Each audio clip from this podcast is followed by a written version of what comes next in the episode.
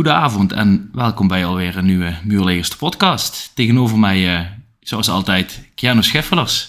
Brand, goedenavond. Keyanu, goedenavond. Hoe was jouw week? Hoe was mijn week? Wisselvallige week gehad. Begonnen met Ajax-Liverpool woensdag. Nou, vrij goed eerste half uur, waar je toch wel minstens 1 à 2 keer moet scoren. Dus dat stemde mij wel tevreden, dat we gelukkig een Ajax zagen wat gewoon goed partij kon bieden tegen Liverpool. Alleen wat toch weer wederom een repeterend verhaal dit seizoen is dat bij de eerste beste tegenslag eigenlijk de wedstrijd ook voorbij is. Kijk, en ik moet eerlijk bekennen dat ik ook wel het gevoel had dat Liverpool misschien 80-75% gaf. En net die laatste minuten bij de eerste helft en die eerste minuut in de tweede helft, dat ze toen even aanzetten. Ja, dan krijg je dan gewoon meteen wel 3 goals erin. Dus om maar zo te zeggen, dan weet je wel heel duidelijk waar je staat als Ajax zijn. Hè? Gewoon wederom niet goed genoeg voor dit niveau. Dat is wel duidelijk dit seizoen. Dag daarna United thuis tegen Sheriff. Ja, laten we eerlijk zijn, dan moeten we niet te veel woorden aan vuil maken. Op Old Trafford moet je gewoon die wedstrijd winnen. Was ook een solide overwinning. En, Ronaldo die weer scoort bij zijn comeback. Ronaldo die weer scoorde, inderdaad, daar hebben we het uiteraard vorige week uitvoerig over gehad. En ja, normaal gesproken nemen we altijd op maandagavond op, maar door wat omstandigheden nu op zondagavond. Dus ik kom nog vrij vers uit de wedstrijd United tegen West Ham. Ja, en dat deed toch regelmatig pijn aan de ogen, moet ik zeggen. Dus ja, wisselvallige week, moet ik zeggen, Brent. Maar misschien is het wel leuk om die vraag aan jou te stellen, want je hebt het de luisteraars al laten weten. Kijk, we weten allemaal, jij bent grote Arsenal-supporter. Misschien wel bezeten van Arsenal. Ja. Maar het is toch vrij lastig om als Nederlandse burger kaarten te krijgen en een wedstrijd in de Premier League te bezoeken. Ja, dan heb jij het geluk dat Arsenal dit jaar in een Europees clubniveau een Nederlandse club treft. Je hebt ook kaarten kunnen regelen. PSV Arsenal, jij was aanwezig daar. Kan je ons meenemen naar die dag en gedetailleerd uitleggen hoe jij die dag beleefd hebt? Ja, dat is natuurlijk wat de mensen willen horen. Nou ja, ik moet heel eerlijk zeggen, zoals de mensen weten, voetballen wij ook op amateurniveau samen. En ik liet dinsdag al bij de training vallen dat ik wel ergens het gevoel had dat het mis zou kunnen gaan. In ieder geval een gelijkspel. PSV moest. Wij zouden doorrouleren. Dus met die gedachtegang ging ik naar Eindhoven. Ik moet je heel eerlijk zeggen dat ik op de dag zelf, omdat ik gewoon gewerkt heb, meteen naar het werk ben gegaan, niet echt het moment heb gehad dat ik dacht, ik ga er eens even goed voor zitten. Dus het was eigenlijk 1 race naar Eindhoven toen ik in het stadion zat. En eigenlijk vanaf het eerste fluitsignaal, toen dacht ik, dit gaat hem niet worden vandaag. Super slordig. Ja, totaal niet op niveau. Kreeg geen 3-4 fatsoenlijke passes aan elkaar geregen. En PSV heel dreigend.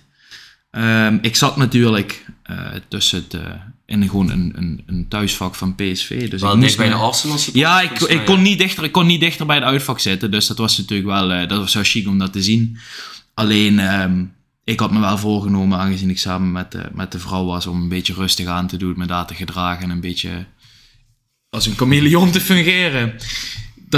Dat heb ik goed geprobeerd, maar nee, dat was natuurlijk dramatisch.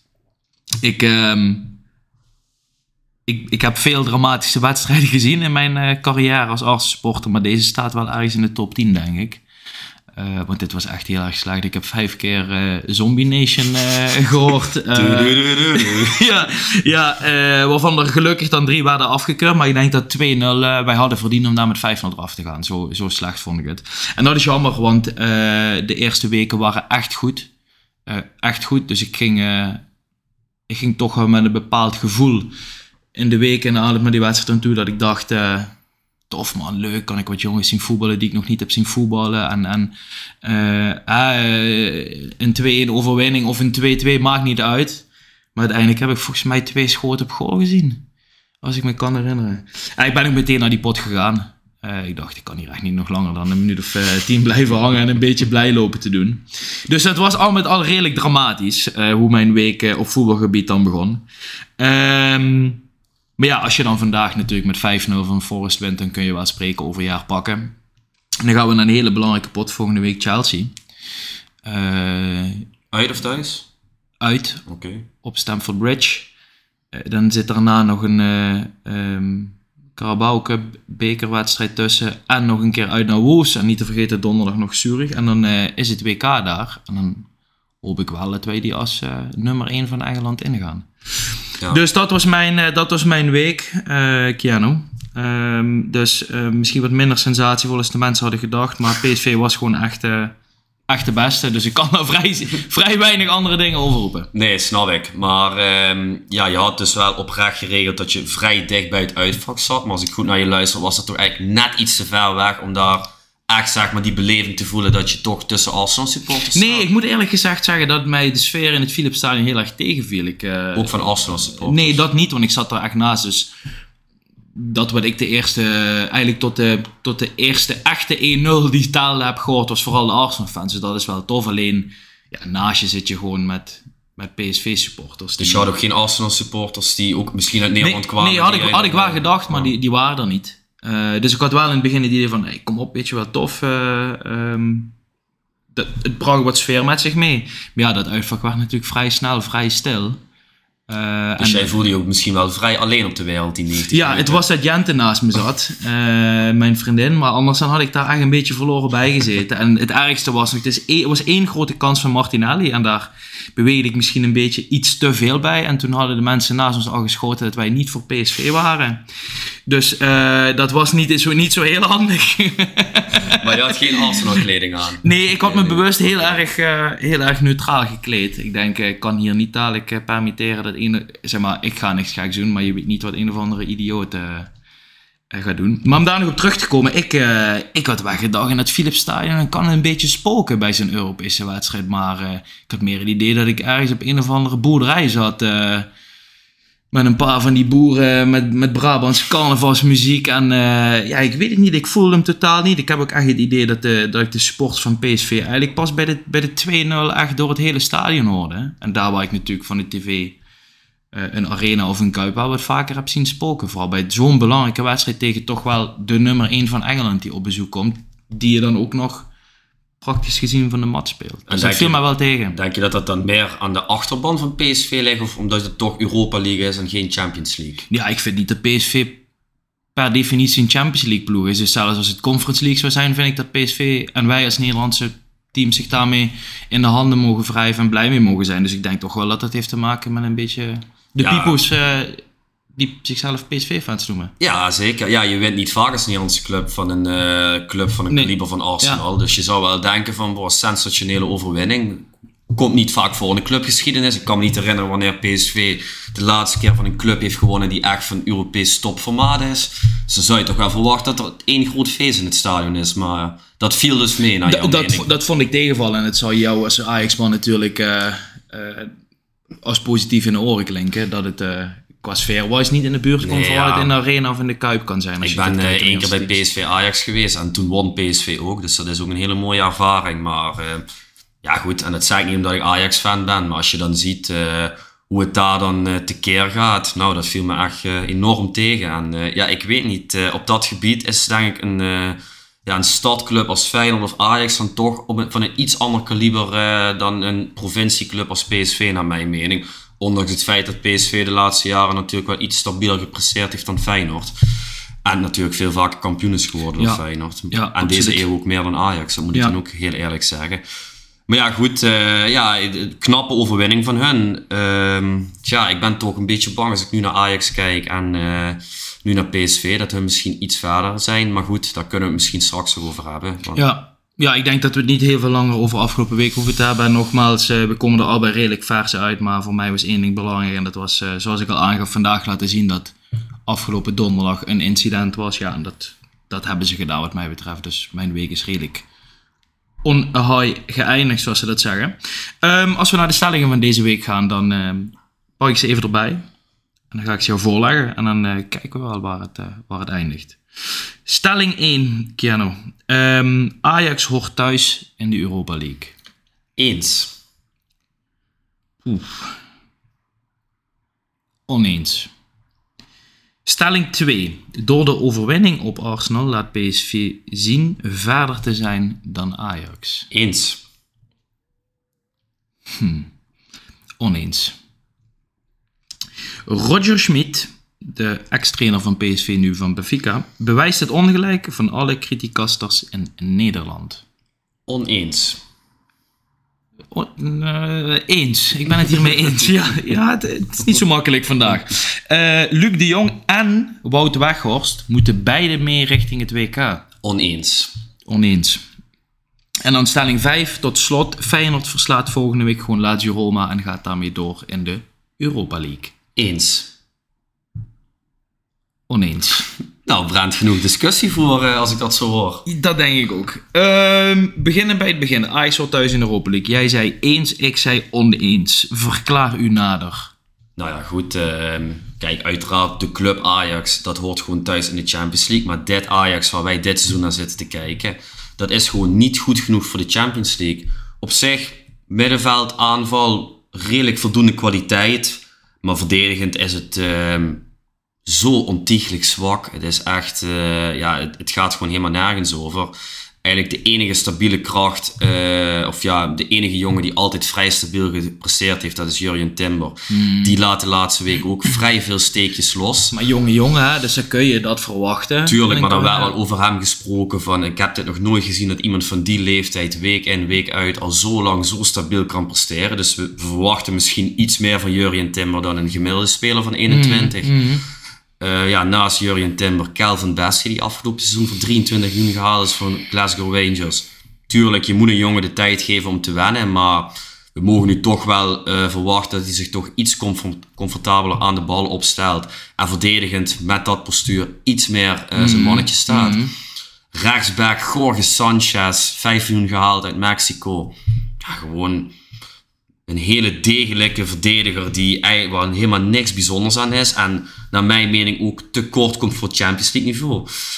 Ja, dan hebben we op linksback onze vriend Deli Blind. Waar we toch helaas wel uit kunnen concluderen dat daar uiteraard al een tijdje het beste vanaf is. Maar waar het spelletje ook gewoon iets te snel voor gaat op dit niveau. Ja. En dat is een pijnlijke conclusie. Want als Ajax ziet zijn, heb ik Deli Blind heel hoog zitten.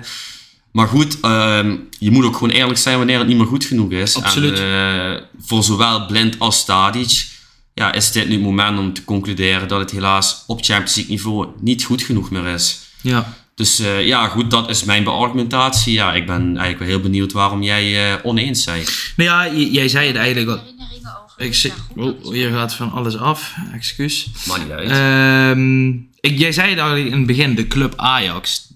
Die hoort gewoon thuis in de Champions League. Historisch gezien, de grootste van Nederland gezien. Dus dat is iets wat ik vind. Zeker als je gaat kijken naar deze selectie. Deze ploeg is gewoon niet goed genoeg voor de Champions League. Dat is helder. Alleen, ik pak de stelling dan wat breder. Ik vind niet dat dit... Nou, laat ik het zo zeggen. Ik zie dit eerder als een incident. Dit is een overgangsfase voor Ajax... Nieuwe trainer. Ik denk je verliest 2 van je belangrijkste spelers, Europees gezien, vorig seizoen verlies je deze zomer. Daar worden, zoals jij noemt, niet de juiste kandidaten voor teruggehaald of jongens die er nog niet staan. Ik vraag me dan wel af, die bedragen die je net noemt, had je daar niet misschien 10 miljoen bij kunnen doen en spelers kunnen halen die al wat meer ervaring hadden of die wel weten dat ze in het systeem passen. Want zo'n Timber, licht jij daar nu negatief uit, maar die verliest natuurlijk ook zijn partners om zich heen daarin. Hè? Waardoor de jongen misschien kon accelereren en floreren. Maar dit Ajax is niet goed genoeg voor de Champions League.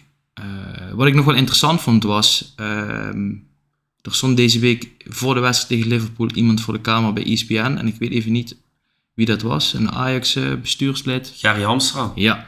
En die gaf eigenlijk aan van historisch gezien vliegt de Ajax er veel vaker uit. Dus Schreuder doet het nog helemaal niet zo gek. En ik vond het wel apart dat een bestuurslid zich zo uit voor de camera. Eigenlijk in negatieve zinnen over de club. Ja, want eigenlijk als Ajax zijnde, hoe de club zich jaren profileert. Hè, wij zijn Ajax, wij zijn de beste, de godenzone.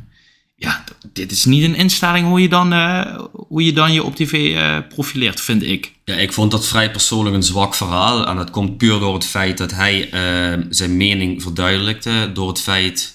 Kijk, hij vroeg aan die journalist... Hoe vaak heeft Ajax in de afgelopen 8 jaar de knock-out fase van de Champions League bereikt? Ja, die journalist wist dat op dat moment niet...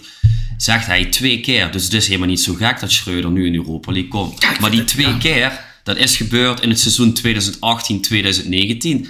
En vorig seizoen, toen alle 6 groepswedstrijden gewonnen waren. Ja, precies. Recenter kan het bijna nee, precies. Niet. Kijk, en als je al die jaren daarvoor onder Frank de Boer en Martin Jol erbij haalt, ja, daar hebben we het ook wel echt over een heel ander Ajax. Laten we gewoon eerlijk zijn. Daar stond er ook kwalitatief gewoon veel minder kwaliteit op het veld. Toen werd er veel minder geld uitgegeven. Dan werkten ze nog aan een salarisplafond.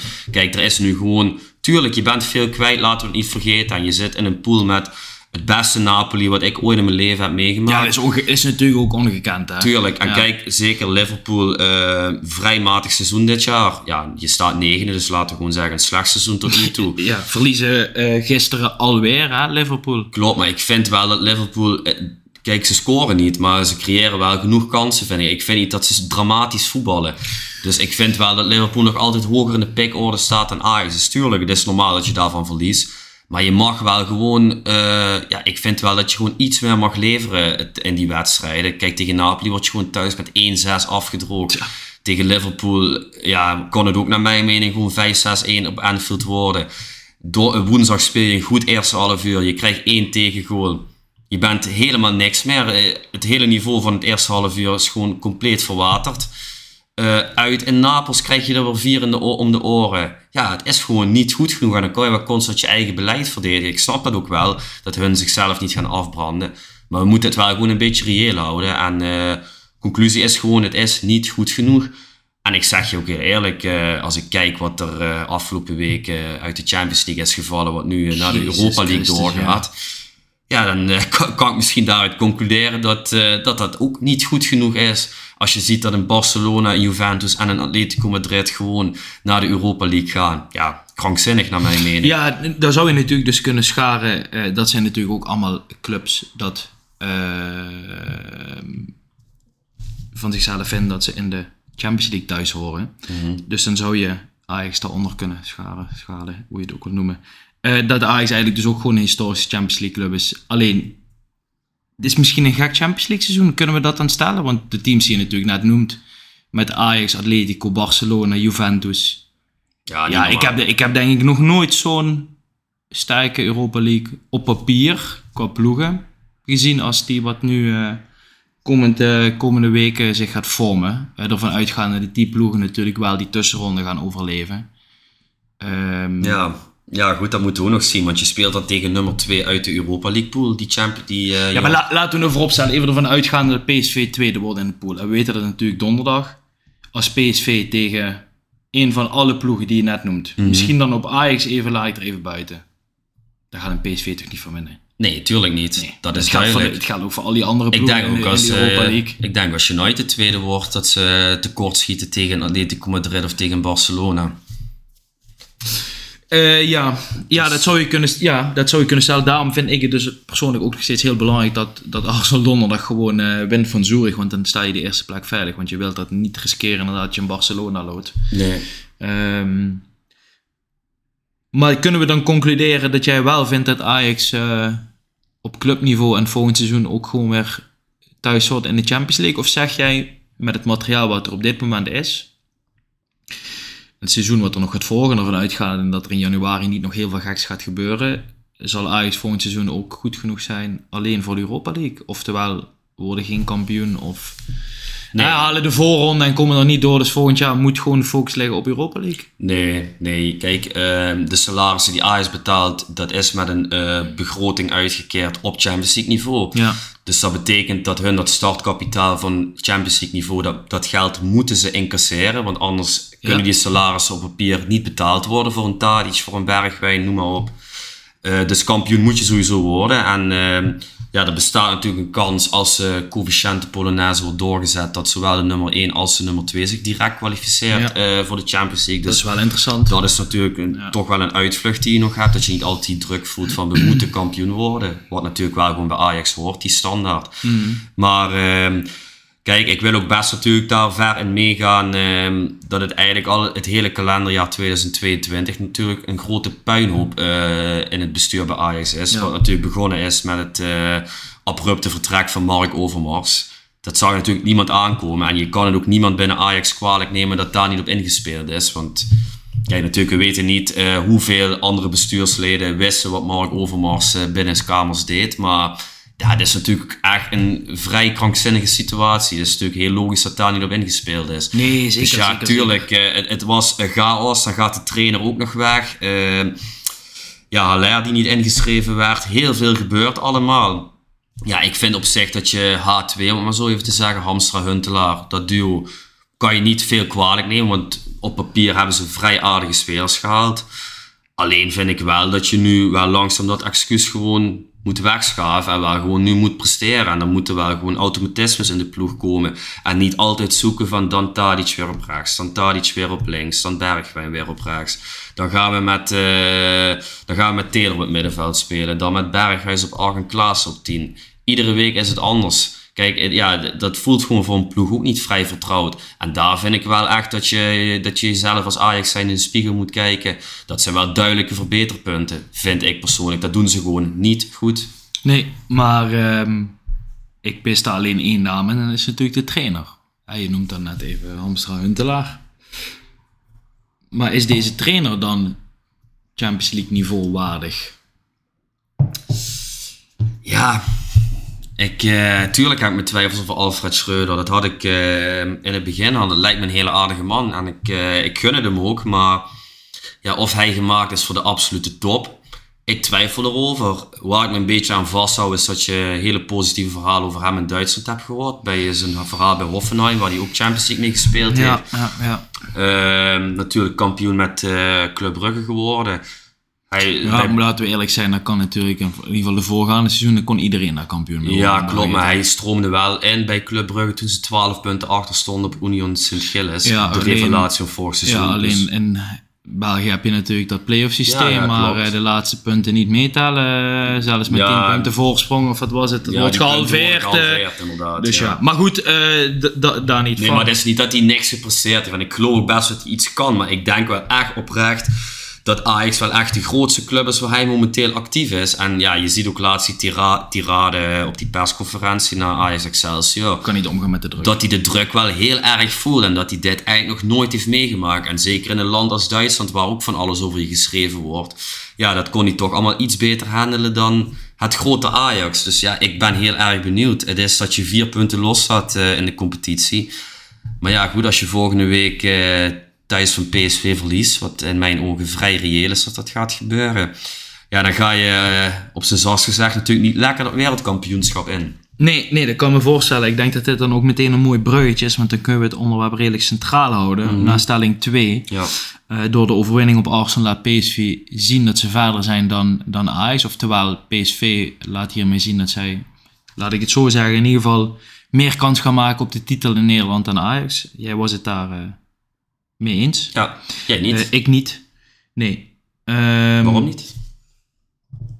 Omdat ik het gevoel heb dat afgelopen donderdag, als ik dat even objectief bekijk, wel een incident was. Laten we vooropstellen dat er een aantal jongens rondlopen die heel goed kunnen voetballen. Hè? Xavi Simons vind ik wel echt een positieve verademing voor de Eredivisie. Al vind ik het wel een beetje een klein huilenbalkje, maar goed. Sluit me aan. Dat is dan... Dat doet niks te kwaad aan zijn voetballende kwaliteiten. Maar Arsenal was echt slecht. Dus daarmee wil ik die wedstrijd niet in perspectief plaatsen. Kijk, Luc de Jong die valt in. Maar Ramsdale slaat compleet naast de bal. En hij valt op het hoofd van Luc de Jong. Dus het is niet dat Luc de Jong er nu opeens 44 in gaat schieten. Nu die terug is omdat hij afgelopen donderdag scoorde. Nee, een PSV verliest gewoon nog 4 dagen ervoor van Groningen. Dus ik denk dat de wisselvalligheid bij PSV even groot is als bij Ajax. Alleen, wat wel het geval is, en daarmee denk ik dat jij ook richting de eenskant gaat, er heerst wat meer rust. Omdat PSV dit seizoen natuurlijk in is gegaan. En ik het gevoel heb dat PSV sowieso niet ieder jaar het seizoen ingaat zoals bij Ajax. Met de druk van, we moeten kampioen worden. We mogen kampioen worden. En we stellen een Van Nistelrooy aan. Een jonge trainer. Waar we ook kunnen gaan voor een grote naam. Hè? Er zijn een aantal jonge jongens in die selectie. Dus ik heb het gevoel dat dat het enige verschil gaat zijn. Maar ik ben er wel van overtuigd dat dat Ajax en PSV, dat het nog niet een uitgemaakte zaak is, zo moet ik het zeggen. Nee, dat zeker niet. Maar je bent het er ook niet mee eens dat PSV momenteel verder is dan Ajax. Nee, ja, waarom? Want de stelling is natuurlijk gebaseerd op de overwinning. Omdat PSV dus Europees wel van een topclub weet te winnen en Ajax in dit geval dan niet, als we het naar deze week verplaatsen. Nee, ik vind niet voetballend dat PSV verder is. Sterker nog, ik denk gewoon dat de individuele kwaliteit die bij Ajax rondloopt beter is dan bij PSV op dit moment. Dat wel, maar ik vind PSV wel meer een team. En wat ik juist een incident vond, dat vond ik echt de nederlaag tegen Groningen. Kijk, daar zijn ze gewoon de eerste 35 minuten heer en meester. Dan moeten ze gewoon drie keer scoren. Doen ze niet. Ja, opeens. Ja, ik kan het niet verklaren wat daar opeens in 5 minuten gebeurt. Maar ze krijgen gewoon opeens 3 golen erin. Maar het staat daar ook vaak verdedigend niet goed, hè, Keyanu. Zeg maar, als je de verdediging van Ajax opgenoemt, je gaat het bij PSV doen. Dan kan ik er ook zo 4 noemen van, ik denk... Nou ja, ik vind niet dat die verdedigers van een hoog niveau zijn. Alleen bij het verschil tussen Ajax en PSV is natuurlijk dat Ajax gewoon heel hoog staat. De intentie is altijd aanvallend, dominant voetballen. En als er een keer balverlies is door een slordige paas of zo, dan hoeft de tegenpartij maar 1 lange bal te geven. En dan staat er bij Ajax gewoon helemaal verkeerd. Ja. En PSV speelt toch iets degelijker, iets compacter. Dus als Joey Veerman daar een bal slordig inspeelt en balverlies is, dan hebben die wel nog altijd 5 of 4 man achter de bal staan. Ja. Weet je wel, waar hun dat mee kunnen oplossen. Maar ja, dan heeft het wat mij betreft niet zozeer te maken over wie is verder. Dan is het meer tactische keuzes en wat doet Schreuder met het materiaal wat hij heeft en wat doet Van Nistelrooy met zijn materiaal. Het enige wat ik nog zou willen toevoegen aan, waardoor je het wel eens zou kunnen zijn natuurlijk met de stelling vanuit mijn perspectief is, als je de hele defensie van Ajax opnoemt, hebben we het daar over in ieder geval 2 nieuwe jongens, maar dat is ook 4 jongens die niet gewend zijn met elkaar samen te spelen. En dat is bij PSV en algemeen in het team natuurlijk wel iets meer het geval, dat die jongens al wat langer met elkaar samenspelen, dat daar dus wel wat meer automatismes in zitten. Mm-hmm. Maar als je het gewoon linie per linie gaat bekijken, de aanval van PSV... Dus nu Madueke en Luc de Jong terugkomen, heb je de schakbro Luc de Jong, Madueke. Bij Ajax, Tadic, Robbie en Bergwijn. Ja, weet je, dan kan ik niet zeggen dat Ajax een betere voorhoede heeft dan PSV. Maar ook niet dat PSV een betere voorhoede heeft dan Ajax. Ja, ik weet niet. Met Tadic is natuurlijk wel echt een... ja, hoe zeg je dat? Dat is natuurlijk wel een handicap wat je hebt. Vind ik momenteel. Of de dreiging komt van Bergwijn... Of vanuit het middenveld, of van Brobbey. Maar er komt zeer weinig dreiging van Tadic op topniveau. Ja, laten we natuurlijk... Ja, snap ik. Alleen, Luc de Jong is in 1 ding heel goed. En dat is rondom de 5 hangen en koppen. Ja. Dus voetballend gaat hij niks toevoegen. Ja, in de Eredivisie... Ja, in de Eredivisie kan hij misschien een balletje vasthouden en afleggen. Dat ben ik met je eens. Kijk, Cody Gakpo daarentegen... de man die wordt vergeleken met Haaland vanwege zijn statistieken, die heb ik dus tot 2 keer toe tegen Ajax gezien, maar die viel mij afgelopen donderdag ook niet positief, tegen Arsenal gezien, ja. Ook niet positief op. Dus ik vind, die haalt het niveau ook niet. Nee, dat ben ik ook met je eens. En ik denk ook dat we voor eens en voor altijd discussie misschien aan de kant kunnen leggen of het terecht of niet is geweest dat hij dit seizoen bij PSV is gebleven. Ik denk dat dit de redding van zijn carrière is geweest, dat hij dit seizoen bij PSV blijft. Ik denk dat de Premier League clubs langzaam af gaan haken, althans de topclubs. En die jongen die gaat dadelijk in de Bundesliga of zo eindigen. Maar hoger dan dat gaat het ook niet worden. Dat terzijde. Kijk, in die Madueke, geweldig talent. Maar die heeft nog geen seizoen 5 wedstrijden achter elkaar gevoetbald zonder een blessure op te lopen. En ik denk dat dat natuurlijk wel weer bij Ajax geval is, daar lopen echt jongens rond met ervaringen. Snap je? Kijk, een Berghuis, die heeft ook altijd fase in het seizoen. En die zit nu in een fase dat hij eigenlijk weer in topvorm is. Daar waar hij in het begin van het seizoen misschien niet eens in de basis stond. Dus ik denk... Ja, en dan aan de andere kant Bergwijn, die zie je nu weer compleet weg van het begin van het seizoen. Schieten de een naar de ander in. Dus ik vind het niet zo zwart-wit zoals jij het, stelt. Weet je, dit is de stelling. En stel ik moet kiezen, dan vind ik inderdaad PSV momenteel verder dan Ajax. Heeft het te maken met jij als Ajax-supporter de negatieve resultaten van de afgelopen weken? Toch een aantal fikse nederlagen? Of heeft dat echt objectief kijken naar de selectie, naar het spel, want ja, je staat 4 punten los. Nee, dus dat zegt ook iets. Objectief kijken, want vorige week toen PSV dus verloor tegen Groningen en Feyenoord gelijk speelde thuis tegen Fortuna, AZ verloor uit bij Excelsior en Ajax was de enige club die dat won dat weekend uit bij RKC met 4-1. Eerste helft zo slecht. Ja, weet je, daar kan je gewoon ook gewoon met 2-1 of 3-1 achterstand rusten. Maar ja, dan leeft dan een hosanna na de wedstrijd, omdat je de enige topclub in Nederland bent die de 3 punten dat weekend haalt. Oh, hup, we lopen uit, het gaat weer beter, gelukkig de weg omhoog is ingezet. Mm-hmm. Nee, bullshit. Er wordt gewoon mega slecht gevoetbald. En naar mijn mening bekijken dus wel echt objectief. En ik heb Groningen tegen PSV ook helemaal gezien. Ja, het was echt ongelooflijk dat Groningen die wedstrijd won. PSV 2 keer de lat, de ballen die voor de lijn worden gehaald. Het Groningen, iedere keer als ze over de helft komen, schieten ze die bal erin. Ja, weet je, als PSV 100 keer die wedstrijd speelt, winnen ze die 99 keer. Zoveel beter waren ze. Maar ja, ja. Het wilde gewoon niet bij hun. Dus ja, goed, ik hou mijn hart vast volgende week, want ik ga ook daarheen naar Ajax PSV. Dus ik hou er rekening mee dat ik ook van een koude kermis thuis ga komen. Dat wordt een, hoe dan ook, een leuke podcast maandagavond. Dat betwijfel ik.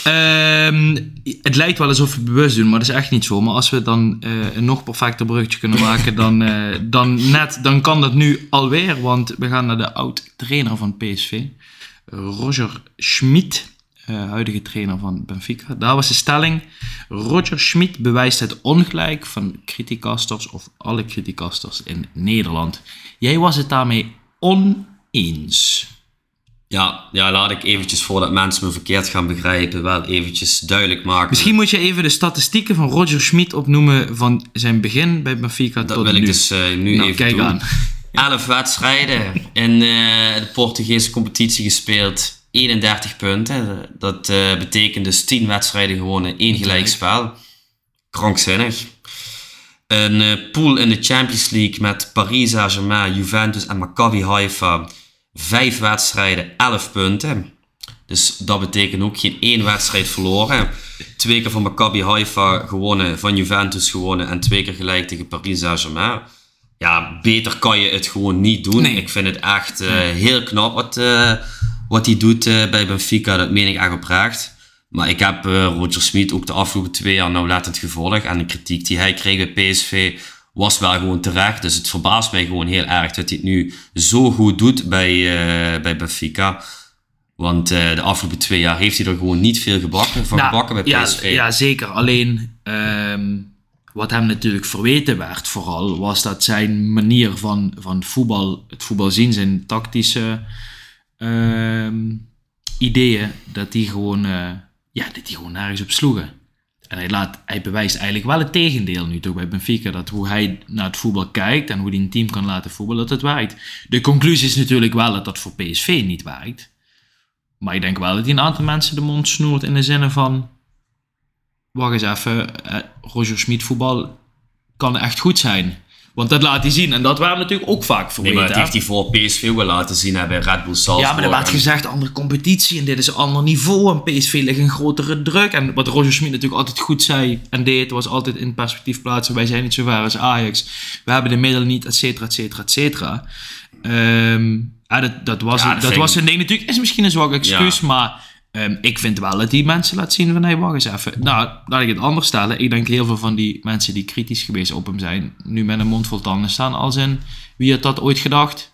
Dat hij zo zou presteren met Benfica. En niet eens alleen de Portugese competitie, maar ook gewoon op het allerhoogste niveau in Europa. Namelijk de Champions League tegen een van de kanshebbers of een van de gedoodverfde winnaars van de Champions League tot 2 keer toe.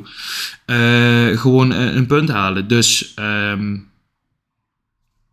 moeten we hier nog heel veel woorden over vuil maken? Of? Nee, ja, het verbaast mij gewoon echt heel erg. Want kijk, je hoeft niet per se kampioen te worden als PSV zijnde. Dat moet je niet kwalijk worden genomen. Maar op Europees gebied 2 keer niet de Champions League gehaald. 2 keer in de poolfase van de Europa League uitgeschakeld. Kwartfinale Conference League vorig jaar tegen Leicester City. Leicester City, wat ook niet meer het Leicester City van de jaren daarvoor was. Ja, allemaal niet gehaald. Dus ik vind op dat gebied heeft hij gewoon niet gepresteerd. En het voetbal was ook gewoon echt niet om aan te gluren. Het was gewoon altijd hopen op een individuele actie van Gakpo of van Madueke. Of dan van Veerman die dan in januari erbij kwam. Maar ja, ik vind gewoon dat hij bij PSV niet goed gedaan heeft. En het verbaast me echt heel erg dat hij nu zo goed bij Benfica presteert. Want Ja, het is echt een van de grootste revelaties deze eerste seizoenshelft. Ja, maar ik heb wel wat hoogtepunten gezien, maar het spel is ook gewoon echt heel verzorgd. Precies. En heel dreigend. En ze scoren echt aan de lopende band. Dus misschien is eerder wel de stelling dat hij gewoon niet, dat PSV niet de geschikte selectie had voor zijn type voetbal. Ja, ik vond het... Het is natuurlijk, maar het is echt een verschil van dag en nacht. Dus het kan niet zijn dat hij opeens wat anders is gaan doen. Of dat het opeens makkelijker gaat. Of dat het opeens klikt. Dat gaat gewoon ook natuurlijk te maken met materiaal. En wat je kunt overbrengen. En, of een team ergens in gelooft. Denk dat het ook wel ergens mee dat speelde allemaal mee. Maar ik vond gewoon dat hij er meer uit had kunnen halen bij PSV. En dat zijn materiaal echt niet zo slecht was zoals hij zelf altijd beargumenteerde. Omdat Ajax dan meer geld op de bankrekening heeft. Ja. Dat PSV-fans er niet vanuit moeten gaan dat ze mee kunnen doen met kampioenschap.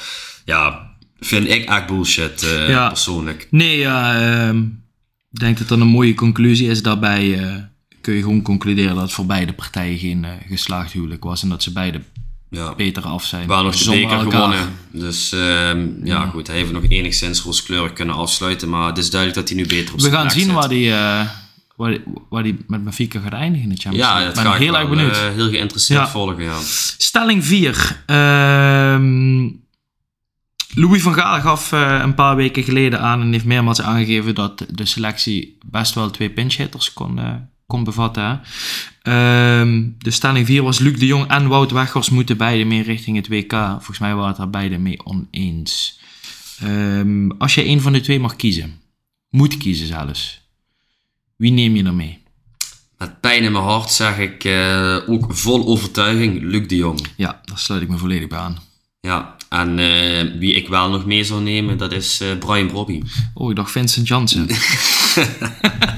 Die zou jij waarschijnlijk al nemen. Nee, dit was even in de stelling natuurlijk dat Louis van Gaal aangaf dat hij dat 2 pinchhitters kon. Dus dat zijn natuurlijk de 2 pinchhitters van het Nederlands elftal. Nee, ik vind wat dat betreft dat 1 meer dan voldoende is. Ja, ik zie misschien Brian Brobby ook wel als een tweede pinchhitter. Ik vind het ook wel een jongen, laat ik het zo zeggen, die verraste mij positief. Tegen toch wel... een van de beste verdedigers van de wereld, namelijk Virgil van Dijk.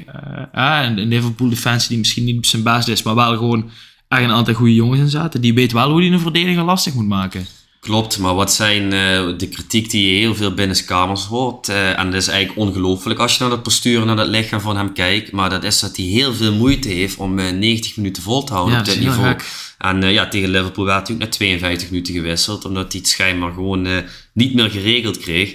Dus dan is het natuurlijk onwaarschijnlijk dat hij een basisklant is op het WK als hij aan meegaat. Dus dat zou voor mij wel echt een goede tweede pinchhitter zijn. Hij die de bal vast kan houden, Luc de Jong die ze erin kan koppen. Denk je niet dat hij eerder kiest voor Jansen dan in plaats van Brobby? Als hij al een keus gaat maken en dus Weghorst bijvoorbeeld laat afvallen.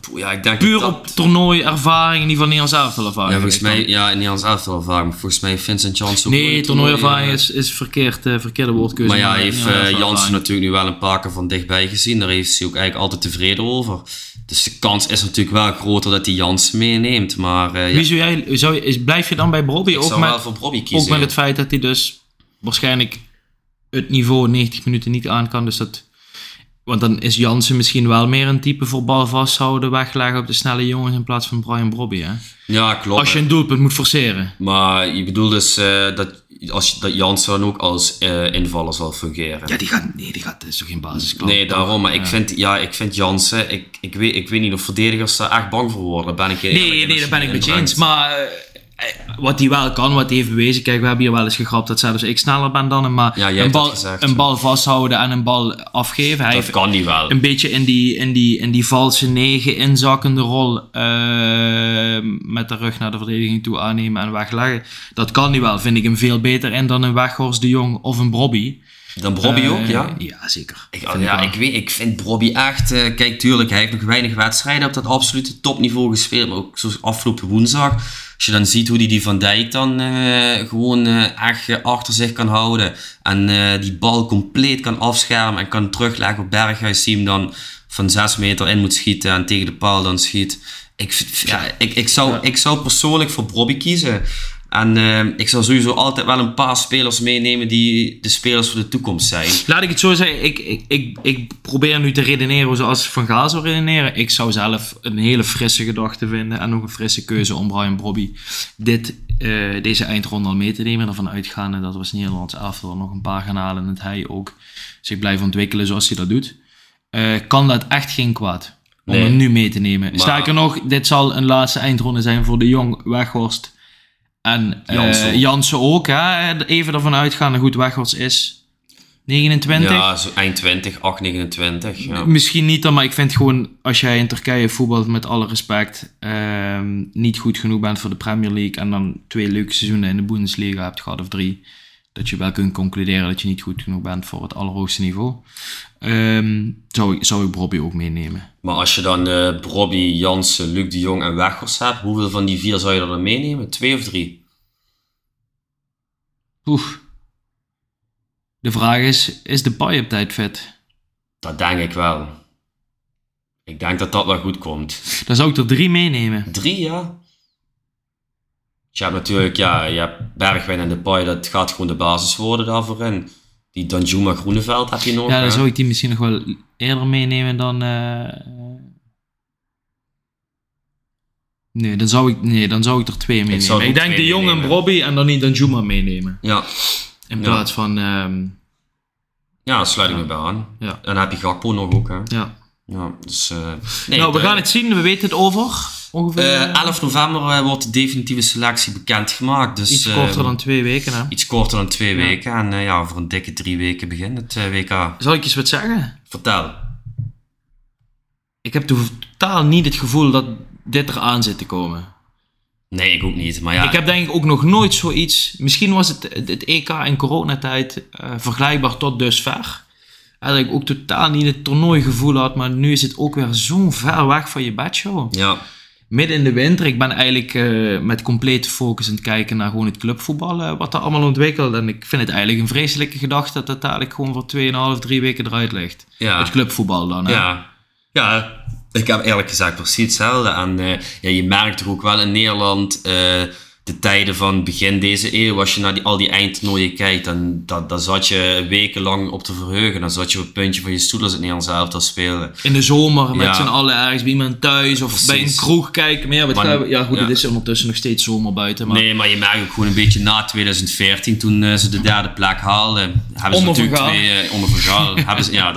ze natuurlijk 2 eindtoernooien gemist. En sindsdien is toch het hele sentiment rond het Nederlands elftal. Je voelt niet meer gewoon datgene zoals in die tijd.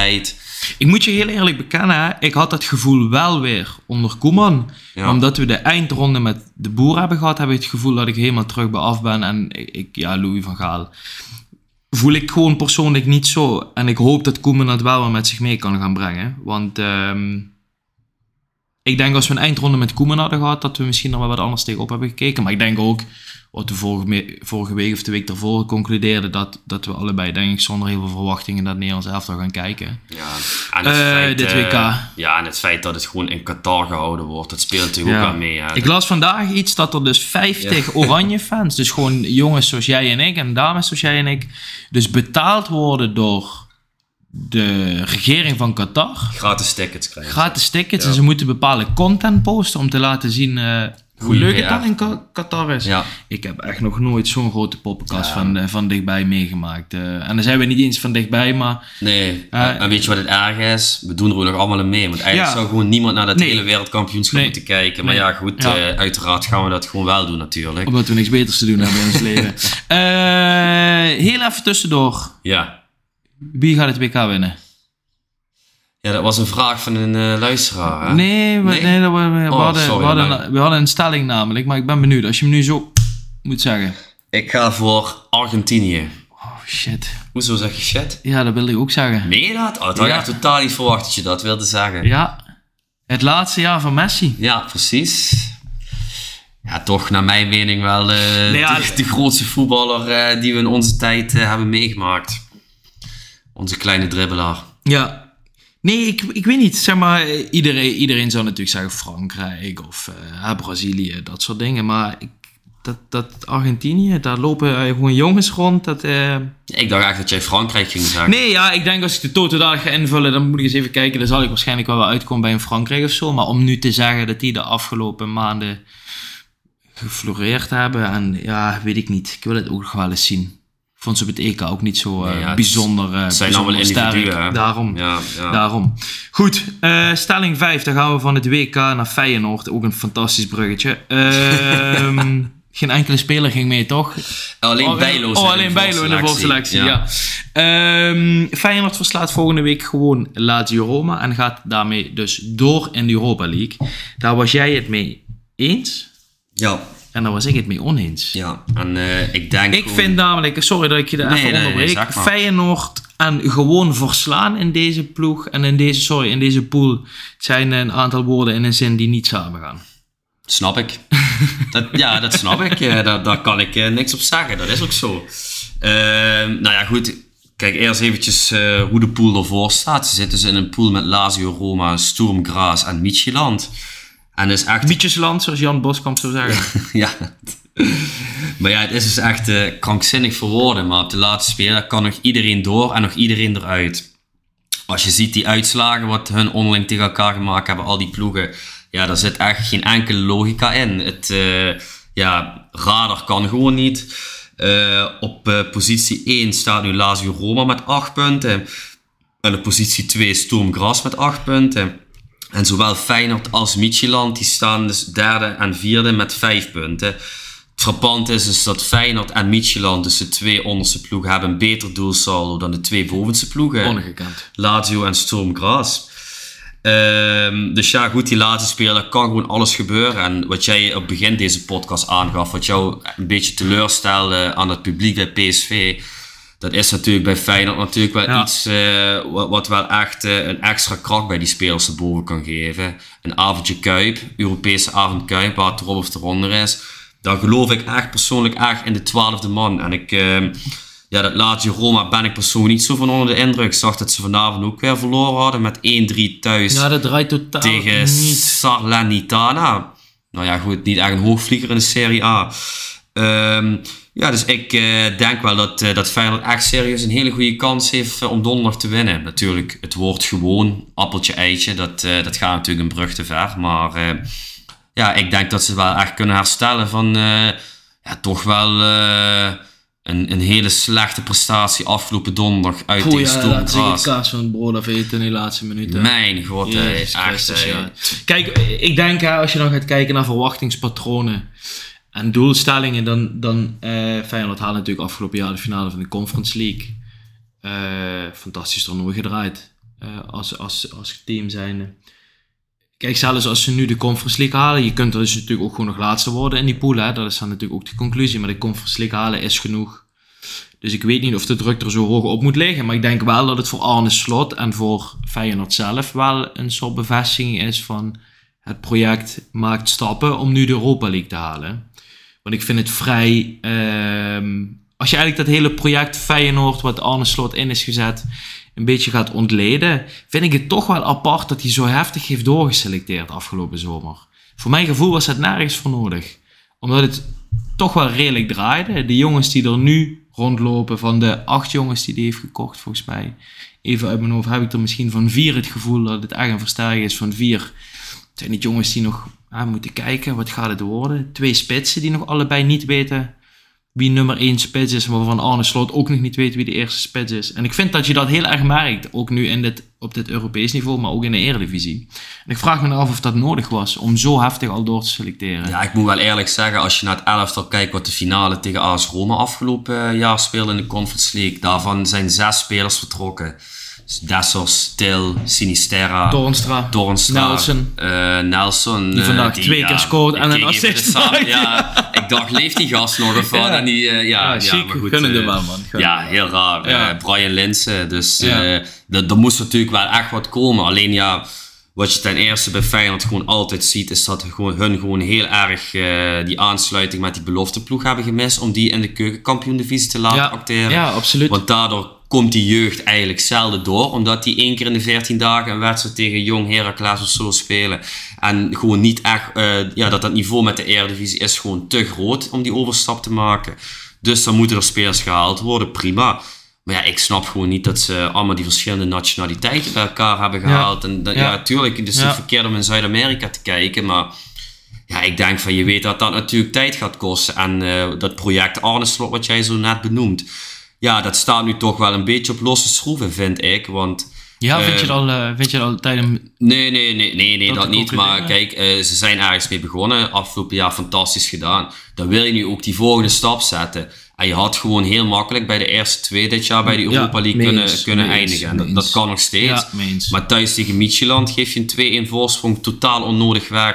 Afgelopen donderdag uit tegen Sturm Graz verlies je in de laatste minuut totaal onnodig. Ja, dat zijn toch wel allemaal van die typische Nederlandse dingen, wat vroeger altijd op Europees gebied voorkwam. Ja, waarvan ik denk van, dan ben je niet echt stappen voorwaarts aan het maken. Dan ben je eerder achteruit aan het lopen. Nee, misschien moeten we hier wat dieper ingaan als we weten wat het resultaat is donderdag. Dan kunnen we dit misschien wel eens een beetje ontleden. Of dat het project eigenlijk al gefaald is. Arne Slot. Ja, ik ben heel erg benieuwd. Want kijk, Lazio Roma, ondanks dat ze niet heel lekker gaan in Italië, is natuurlijk wel op papier gewoon de sterkste ploeg in deze pool. Dus, Sarri is daar nog de trainer, toch? Sarri is daar de trainer, inderdaad. Ja. Dus ze hebben zichzelf echt totaal geen goede uitgangspositie verschalkt. We gaan het zien. Dus ik ben heel erg benieuwd donderdag. We gaan het met spanning toezien. Ja. En dan zou je zeggen, normaal zijn we door de stellingen heen, maar ik zie dat wij iets voorlopen op schema. Dus misschien kunnen we nog heel vlug een hele korte, snelle stelling er doorheen doen die wij van een luisteraar kregen doorgestuurd. Kleine shout-out naar Martijn Braat, die deze stelling inzond. Want wat wij natuurlijk aan het begin van de uitzending niet behandeld hebben, is dat wij afgelopen vrijdag nog samen op de tribune zaten bij Roda Jong Utrecht. Fenomenale wedstrijd. Wat een zaadpot was dat.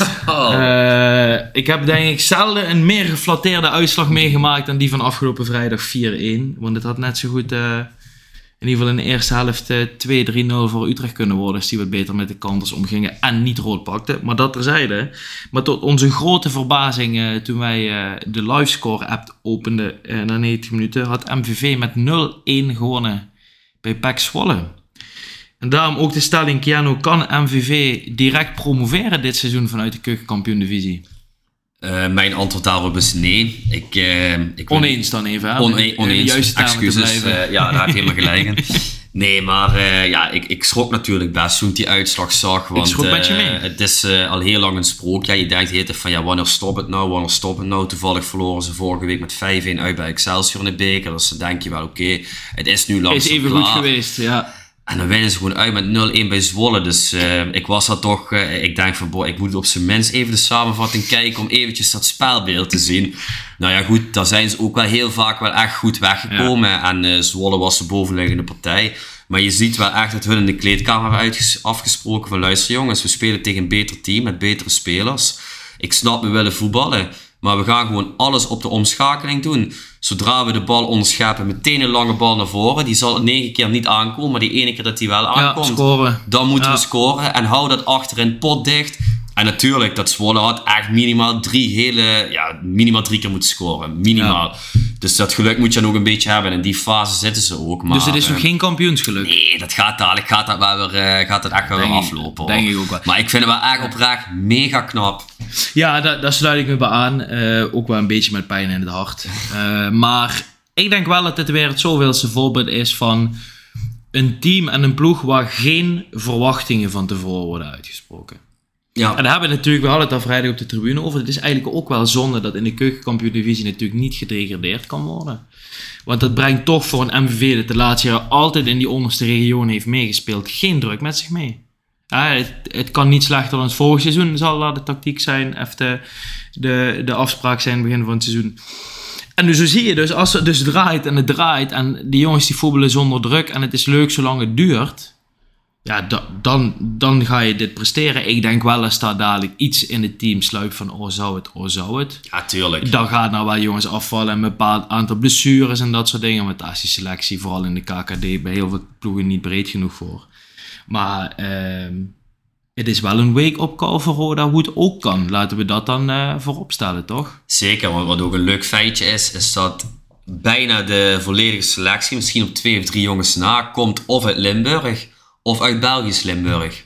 Dat is eigenlijk ongelooflijk. Ze hebben nog niet verder dan 50 kilometer gekeken. En er lopen wel echt een aantal stokkers of steukers, heet die jongen. De Kevin de Bruyne van MVV. Ja, die deed afgelopen vrijdag niet mee. Oh, maar oprecht vindt het wel echt een leuke voetballer. Oprecht, inderdaad. Die eredivisieniveaus die zich zo doorontwikkeld zit er echt wel in. Sven Blummel, ook echt een hele leuke voetballer.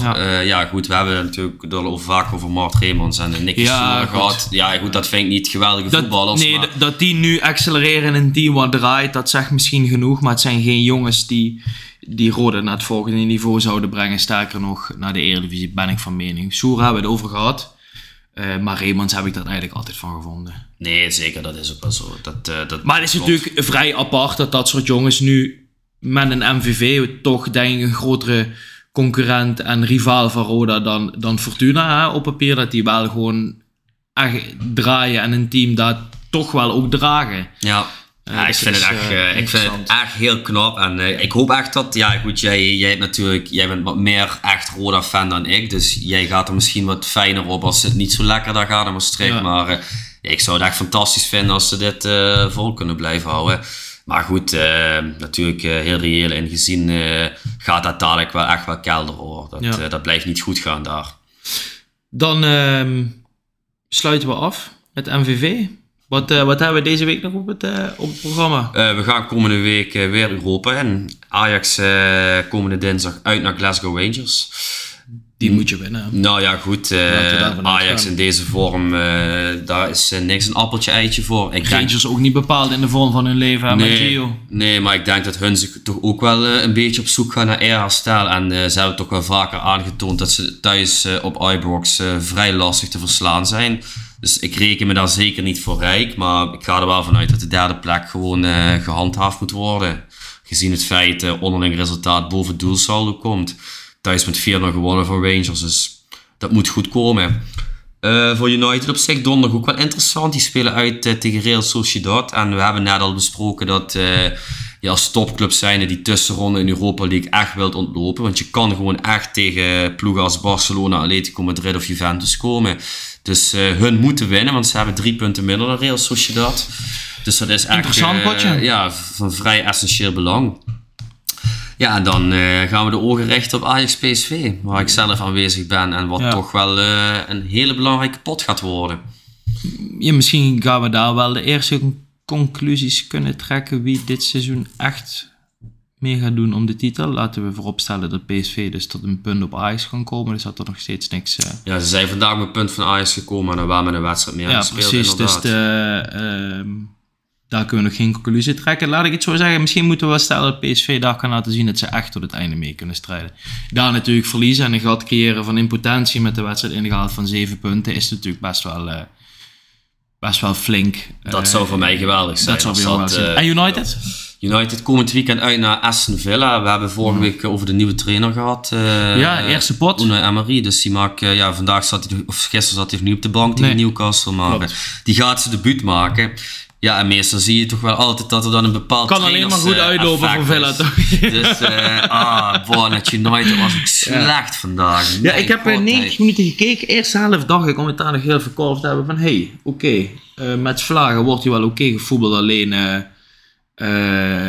zo slordig weer. Alweer zo slordig. Alleen wel, ik had wel het gevoel als één ploeg hier nu gaat scoren, dan is het United. Ja, maar hoe je dan de tweede helft die wedstrijd ingaat. En dan kun je echt zo van geluk spreken dat het West Ham zo ondermaats, sterker nog gewoon eigenlijk echt slecht is. Ja. Want wat die voor kansen missen en hoe die met alle standaard situaties omgaan tegen een ploeg ook maar een paar niveaus beter, krijg je er minimaal 3 om de oren. Maar dit is niet per se een stap vooruit ten opzichte van Chelsea. En ik denk ook weer totaal niet het spel wat Den Haag wil zien van zijn jongens. En misschien zie je dat dan toch weer inderdaad een aantal bepalende jongens er niet bij. Of waar hij zijn vertrouwen heeft uitgesproken. Hè? Sancho op de bank, Anthony niet erbij. Maguire in plaats van Varaan. Dus dat is dan misschien toch wel... Het is een groot kwaliteitsverschil. Is toch wel die lijn achter die jongens...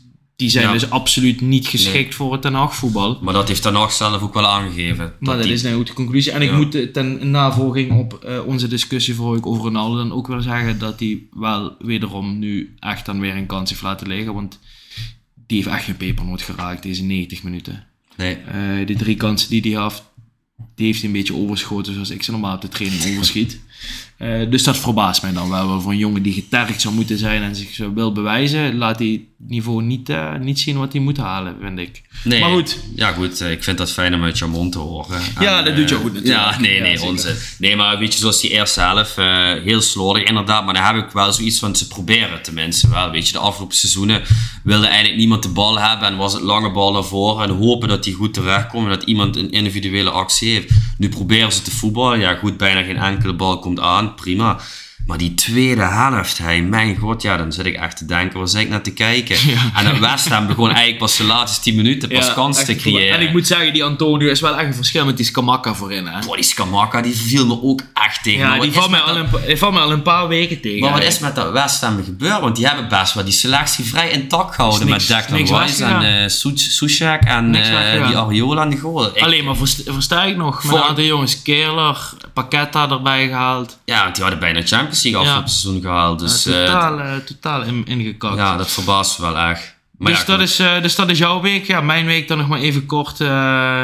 Donderdag Zurich thuis. Europa League. Ja, dat moet je goed winnen. Zelfs met de F1 vind ik. Als Arsenal zijnde. Omdat de moedjes weet ik niet of die gaat doorroleren. Maar dat gaan we zien. Ja, en zondag staat de kraker tegen Chelsea.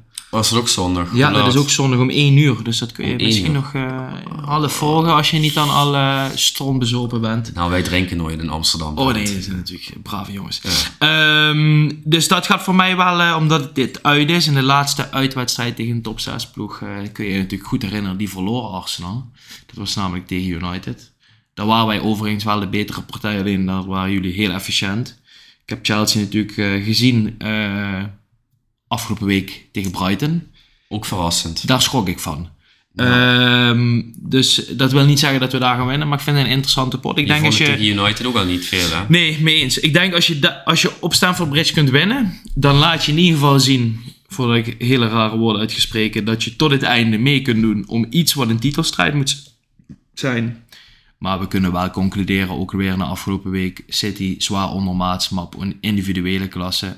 gaan die gewoon het kampioenschap halen. Want die hebben dan maar één kans nodig voor een De Bruyne of Tadic en Haaland. Maar dus vind ik wel een interessante wedstrijd. Die verliezen laat je toch wel zien dat het in de top 4 nog wat kan reguleren. Al vind ik dat je natuurlijk een wedstrijd kan verliezen. Dat het kan gebeuren. Maar ik ga daar wel met veel spanning naartoe. Zou je voor een punt tekenen? Absoluut. Ja. Absoluut. Dat gaat volgende week wel een interessante podcast worden. Dat wordt leuk, man. Ik denk dat we elkaar dan maar heel veel sterkte en succes moeten wensen. Ja, ik denk het ook inderdaad. En hopelijk zitten wij allebei hier maandag met een grote glimlach. Laten we daarvoor tekenen inderdaad. Keyanu, fijne avond. Jij ook, Brent. Kom goed thuis.